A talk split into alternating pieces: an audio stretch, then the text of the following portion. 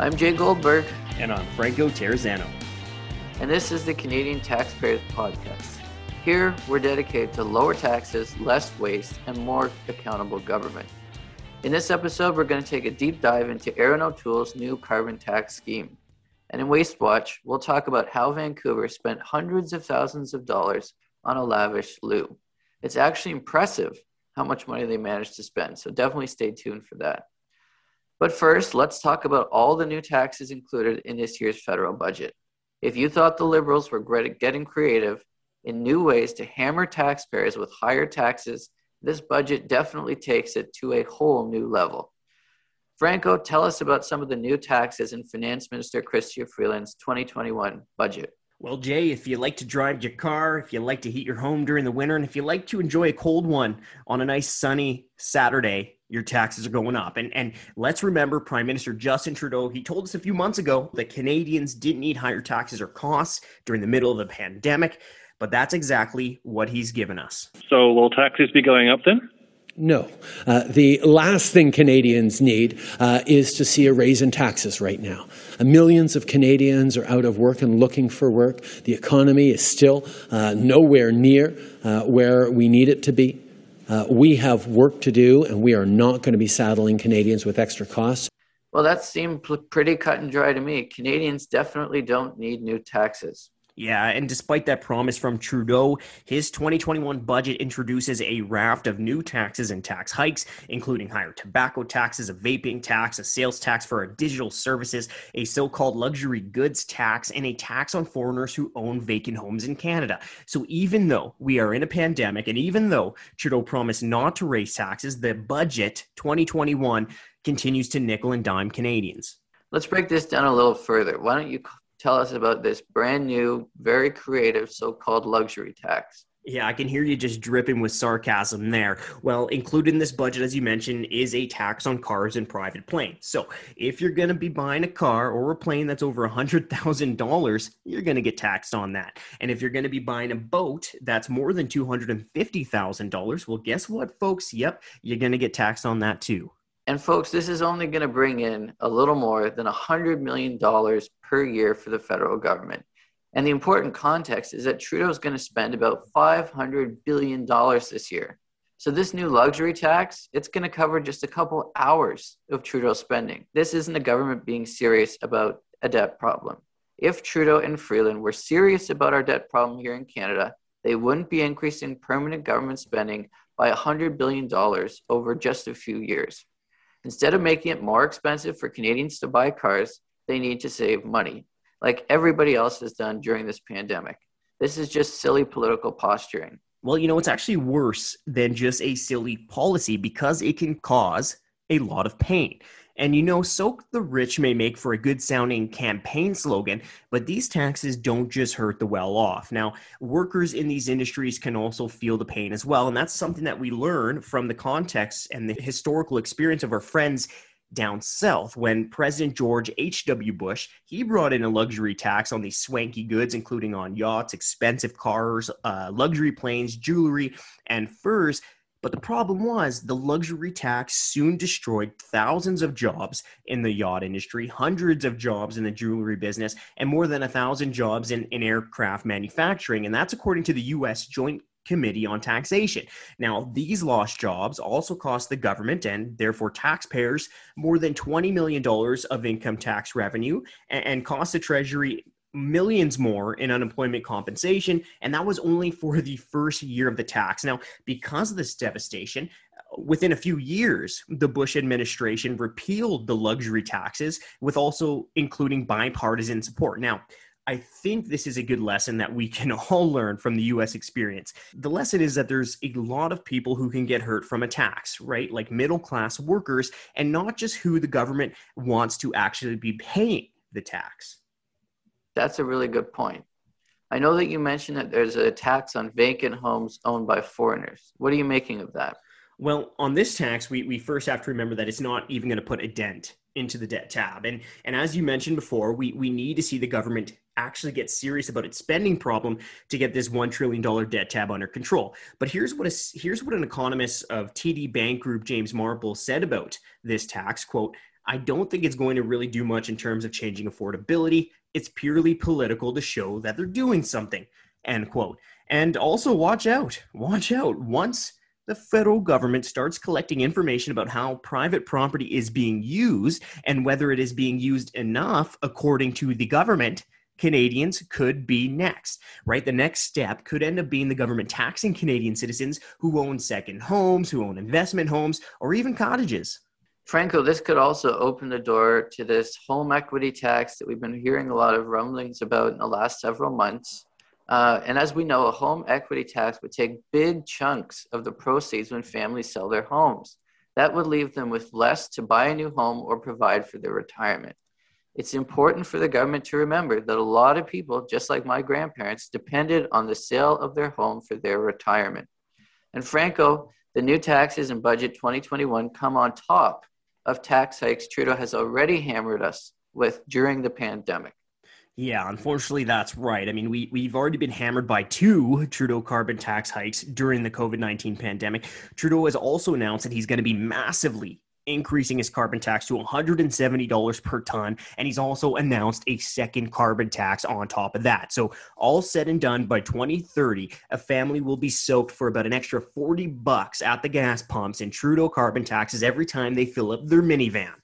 And booze taxes. Booze taxes have also gone up every year on April 1st. And, you know, taxes already account for about half of the price of beer, about 65% of the price of wine, and more than three quarters of the price of spirits. And that booze tax escalator, it, it's just there to allow politicians to duck accountability. Instead of them having to vote on these tax hikes every year, the government gets to increase its tax take automatically every year because the booze taxes just go automatically up and up and up and up. Yeah, you know all the tax hikes that we've been talking about. It's it's it's clearly disappointing. It's clearly a broken promise from the Trudeau government. But you know what else is really disappointing is is what we didn't see in the budget, right? This would have been a perfect time for the Trudeau government to actually lower taxes. Economic recovery is on all of Canadians' minds right now. Well, guess what? Letting families keep more of our own money in our own pockets so that we have more to spend at local shops would have gone a long way in helping the recovery. Also, letting business owners keep more of their own money so that they can reinvest in their operations so that they can get their employees back to work would have gone, again, a long way in helping economic recovery. And, and just letting people keep more of their own money is the fastest and easiest way governments can help Canadians, especially when the average family loses about 45% of their budget to taxes. Well, Franco, thanks for shining a light on all of these new taxes. Just remember, folks, we have a $1 trillion federal debt tab. We shouldn't kid ourselves either. If the feds don't figure out a way to rein in all of this insane spending, all this debt will turn into even more tax hikes down the road. That's why we need an all hands on deck approach to stop this dive into debt. You can help us push back by signing some petitions at taxpayer.com. We will link to our no home equity petition and our Stop Trudeau's Debt Dive petition in the show's notes.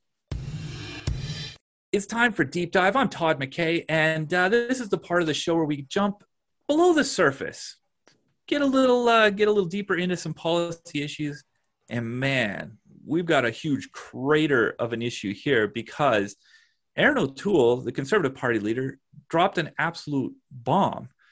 Instead of fighting carbon taxes, he's on team carbon tax now. He's got his own carbon tax plan. And we've got to get deeper into that policy because, of course, it touches everything. We've got our federal director here, Franco Terrazzano. He's just taking over the federal gig, doing a great job already but he's diving all the way into this thing to figure out uh, what the finer parts are. So, Franco, what does uh, O'Toole's bombshell carbon tax plan uh, mean for taxpayers? Well, Todd, I mean, first, there was a ton in this uh, environment plan from O'Toole and the Conservatives, but you got to start with O'Toole's flip flop on the carbon tax, right? Because for years now, for years, O'Toole has been rightly bashing carbon taxes. I mean, he's been speaking out about carbon taxes and how they impact our economy's competitiveness. And he's also been talking about how carbon taxes drive up the cost of living across the board. And let's not forget, when he was running for leadership for the Conservative Party of Canada, he stood with the Canadian Taxpayers Federation He stood right beside us and he signed our pledge to keep fighting carbon taxes. Now, here's what he said just before signing that pledge. I actually have a plan to scrap the tax, so I'm happy to sign this right away. It's been my position consistently.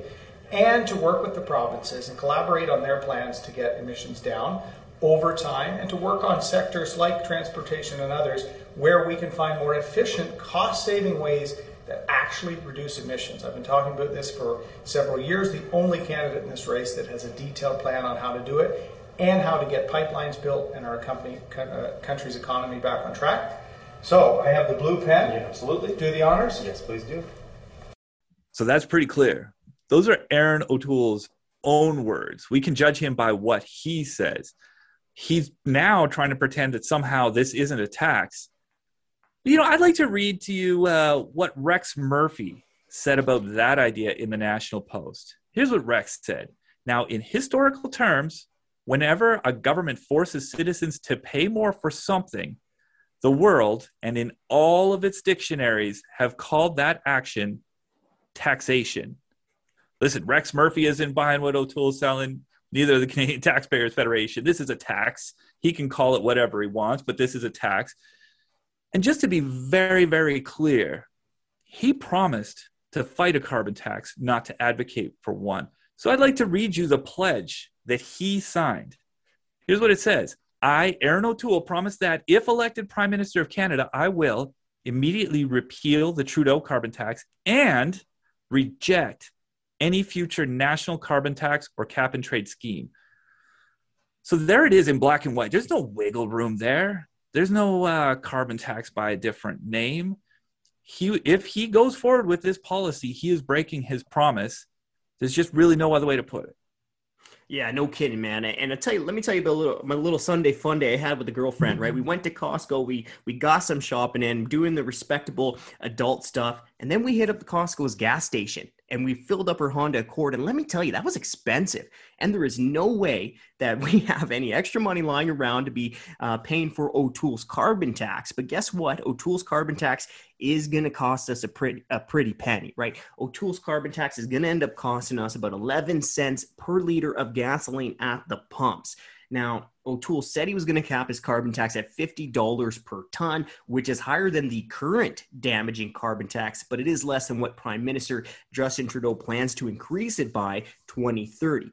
But here's the thing why should we believe O'Toole when he says he's not going to increase his carbon tax beyond $50 per ton? Why should we believe him? I mean, he just flip flopped. He told us for years that he was going to fight the carbon tax, and now he's saying he's going to impose a carbon tax. So why should Canadians believe Mr. O'Toole when he's talking about carbon taxes anymore? Yeah, uh, O'Toole's basically saying, ah, trust me. Trust me. Don't worry. I won't raise it. Uh, but man, you just broke the pledge you signed. Now's not really a good time to say, trust me. Okay, but here at the Canadian Taxpayers Federation, we've been very consistent about this. We have fought carbon taxes all the way along. In fact, we were the only non government organization who fought the carbon tax in court all the way up to the Supreme Court of Canada. We're going to keep fighting Trudeau's carbon tax. While we're at it, I guess we're going to be fighting O'Toole's carbon tax. That's how it's going to go here.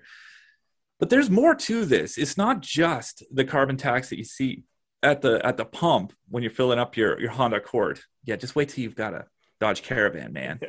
the story's not going to get better for you. But in any case, there are more costs buried down inside uh, inside O'Toole's plan. Tell us about those. Yeah, well, let's take a little little trip back to to memory lane here. I mean, back in December, right before Christmas, Trudeau announced that he was going to massively hike his carbon tax. But it gets worse because he also announced plans to impose a second carbon tax through fuel regulations. So, Merry Christmas to taxpayers indeed.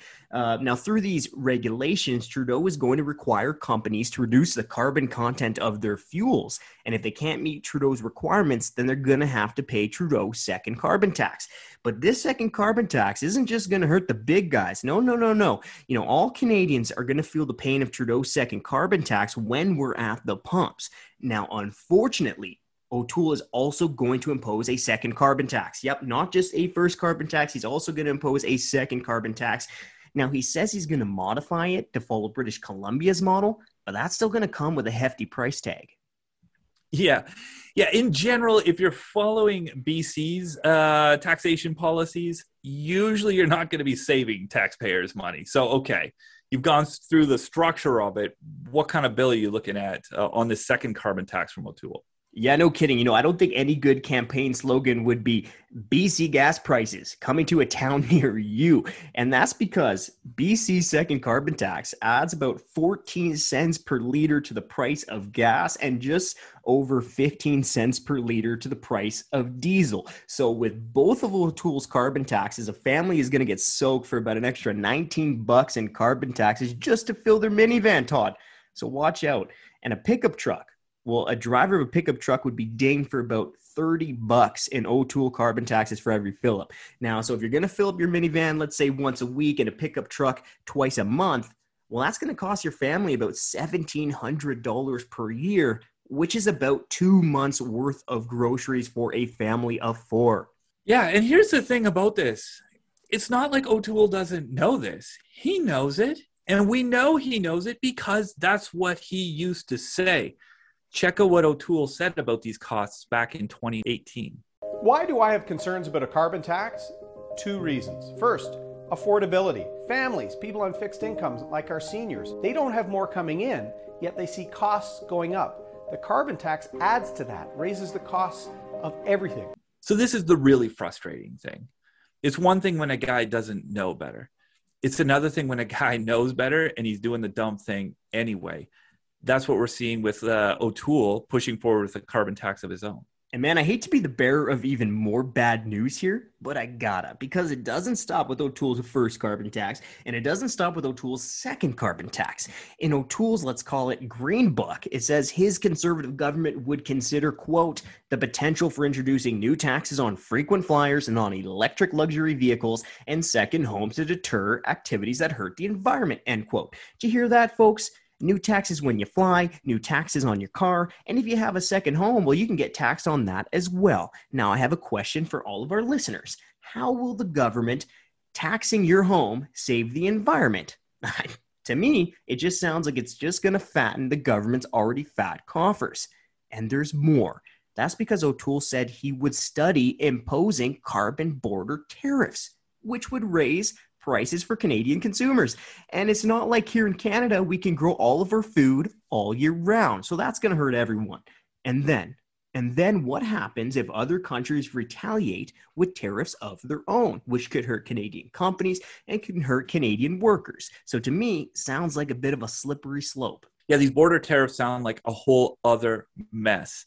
So we'd be slapping tariffs on say fruit and vegetables coming into the country that makes things more expensive for Canadian families. And then when our Canadian farmers are trying to export, you know, our wheat, our beef, all kinds of other things, massive amounts of which are exported, we're basically telling those uh, governments, hey, why don't you go ahead and slap a tariff on the other way as well? We get hit coming and going. That doesn't sound like a big step forward. But not only is O'Toole talking about taxing us 10 ways from Tuesday, he's also talking about a truckload of spending. Break that down, Franco. Yeah, well, let's start with some context here. I mean, we already have $1 trillion worth of debt. That's 1 trillion with a T dollars worth of debt. Break that down. That's nearly $30,000 per Canadian in federal government debt. You know, we already have the Trudeau government spending hundreds of billions of dollars, but somehow O'Toole seems to think that the government isn't spending enough on the environment. So O'Toole is planning to throw a bunch of your money on new pet projects. You got like a billion dollars to make electric vehicles. You got like a billion dollars on hydrogen technology in cars. You got a billion dollars on small nuclear reactors. You got five billion dollars on carbon capture, and you got like three billion dollars on so-called natural climate solutions. So there's a billion going here, a billion going there, a billion going everywhere yeah, it, after a while, you wonder why uh, why any restraint at all? Why isn't it just like a million billion dollars everywhere?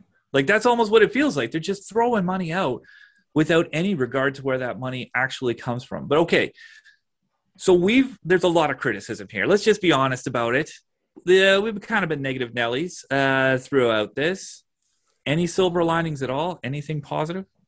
Well, I mean, if you read through O'Toole's environment plan and you also listen to some of the stuff he's been saying, I mean, it seems like he clearly understands that Canada's energy sector must be part of the solution, right? We, we need to remember that we need the oil and gas industry to help us create jobs, help us get food on the table, but we also need it to generate the billions of dollars in government revenue. I mean, that's the, really the same message that we took across country in 2019 on our national pipeline tour, where we showed Canadians coast to coast, you know, the billions of dollars that we are losing through this pipeline deficit because you got politicians roadblocking development. Now, also, Erin O'Toole's plan, it recognizes that Canada makes up less than 2% of global emissions, right? So whenever any Canadian politician talks about the environment, they also need to take a global view. But that said, if O'Toole understands that Canada makes up less than 2% of global emissions, he should also recognize that all his carbon tax is going to do is add more costs onto families while, while achieving virtually nothing, virtually zip for the global environment. Yeah, that global aspect is such an important part of it. I think you can make a real case for, you know, sending Canadian natural gas to India to offset some of their coal uh, electrical plants that could make a pretty big difference in the world. But making Canadians pay more for avocados and filling up your girlfriend's Honda Accord, I don't know. Feels like a stretch to me. Listen, though, one of the really important things here is a fight is never over. It's never over. There's always more fight to fight. If you are out there and you disagree with Erin O'Toole's stand, and in particular, if your member of parliament happens to be on the blue team, should probably make a phone call. Let your member of parliament know what you think of Erin O'Toole flip flopping on carbon taxes. It's time for Waste Watch. Uh, this is where we come back at the end and we talk about like the super dumb things that government spend your money on. We got Kris Sims here from BC, always strong contenders for this part of the show coming out of uh, out of BC. But this one, Simmer, you've got one that's the definition of wasteful spending. I see what you did there. And warning to our listeners, we're going to do that a lot more. So, anyone who doesn't like mom jokes and dad jokes, just skip ahead to the mailbag. Uh, yes, it actually turns out that taxpayers have flushed more than $640,000 down the drain after the city of Vancouver installed a bathroom in a local city park. Now, listen, like you can have bathroom renos go sideways, but 600 grand to build a bathroom, a lot of people's whole house doesn't cost $600,000. But for more than half a million dollars, there better be some gold bullion in that particular toilet bowl. Like what is uh, what is going on there? Actually, there was a Trump Tower for a long time in Vancouver, uh, but it's a far away from Cooper's Park. Wait, uh, what was the name of that park again? I feel like you really you got to pronounce all the consonants really clearly in this one. We're in a dangerous place. Cooper's Park with a C. Cooper's. Okay. Here's the crazy thing it's actually not even a row of toilet stalls. So, this isn't a whole bunch of parking spots and fancy sinks. It's one toilet. Now, it's a super fancy toilet and it's somehow self cleaning, which sounds awesome. It's from the States. It's called, it's called Portland Loo. But here's the thing this same expensive single toilet unit cost about $140,000 for the city of Nelson to install. So the questions are swirling. Where did the other $500,000 go in Vancouver? Yeah, that's so crazy. Listen, I got three sons. When we were kind of in that potty training stage, paying a little extra for uh, for a self cleaning toilet, I could see paying a little bit of a premium. But if you find out the guy down the street got it for 140,000 and you paid 640,000, somebody needs to shop around a little bit more. Somebody, uh, the plumber took them for a bit of a ride on that particular install. Okay, but let's let's ask the question though. How in the world did it cost this much? Like, how many miles of pipe did they have to put down? This, this something's wrong with this. These are all great questions. They're the same ones that reporters were asking of Vancouver City Hall, and they got no answers. So, so far, we don't know, but uh, we have put forward a whole bunch of Freedom of Information requests to try to find out. But I'm not holding my breath. I'm not hopeful. We have to remember this is Yaletown. That's the neighborhood of Vancouver this is in. It's right under the Cambie Street Bridge. It's one of the most expensive places in North America. And it is Vancouver. This is the same place that wants to build a toll wall around their downtown for cars. It's the same city hall that blew $300,000 on designer office furniture after they said they were broke. And keep in mind also, this really burnished Biffy is right next door to where they're planning to build a Disneyland of dog parks. Yeah, you were telling me this is like a little bit of a teaser on a future episode. I feel like you were telling me about this dog park. And listen, I'm pro dog. I my dog Stanley is usually working in here with me. He's a pretty simple guy. You throw a stick for him into the creek and he gets to fish it out and maybe uh, stop by a fire hydrant on the way home. He's good. I don't Yeah. know these Vancouver dogs though. They need like some kind of crazy expensive fancy park. I, I don't understand. How can the dogs have expensive tastes? It really is. Uh, it's almost a feat of science. Uh, my dog is happy with some dirt and some sticks too, but really leave it to Vancouver. Maybe the dogs are getting a fancy Portland loo too. And they're actually spending money, we don't know how much yet, on different textures to go underneath the feet of these pampered pooches in this doggy Disneyland. So we filed all sorts of access to information requests on that. We're going to find out exactly what we're spending this money on. But really, why are they expecting Vancouver taxpayers to pay for permanent climbing installations for these dogs and pay $645,000 to install a single toilet when governments keep saying they're broke? You know, if rich people who live in those downtown condos want a fancy park for their dogs, go door knocking, raise the money that way. Oh yeah, Li- listen. People love their dogs. Some people are very, very happy to spend uh, money on them, but I don't. I haven't heard anybody say, "Ah, taxes are too low in Vancouver." I don't think that's a problem. That's not a saying.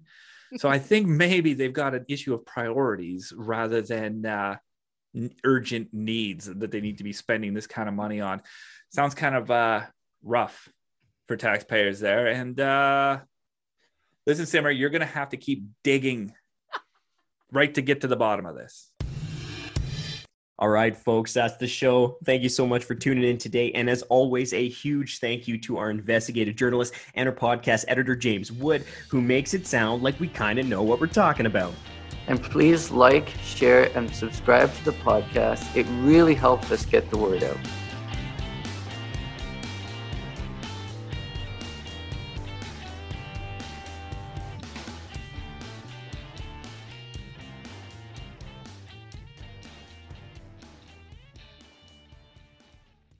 Hi, I'm Scott Hennig, President of the Canadian Taxpayers Federation. If you've got another minute, I'd like to ask you to think about the one person you know that would really enjoy listening to this podcast. Do us a favor and do them a favor and send them a quick note to let them know about it. At the Canadian Taxpayers Federation, we believe there is power in numbers. That's why we've worked so hard to build an army of taxpayers who are ready to push back. And we did it because people like you shared our work with that one person that they knew would really appreciate taking part. Thanks for listening, and thanks for doing your part to make Canada a better place.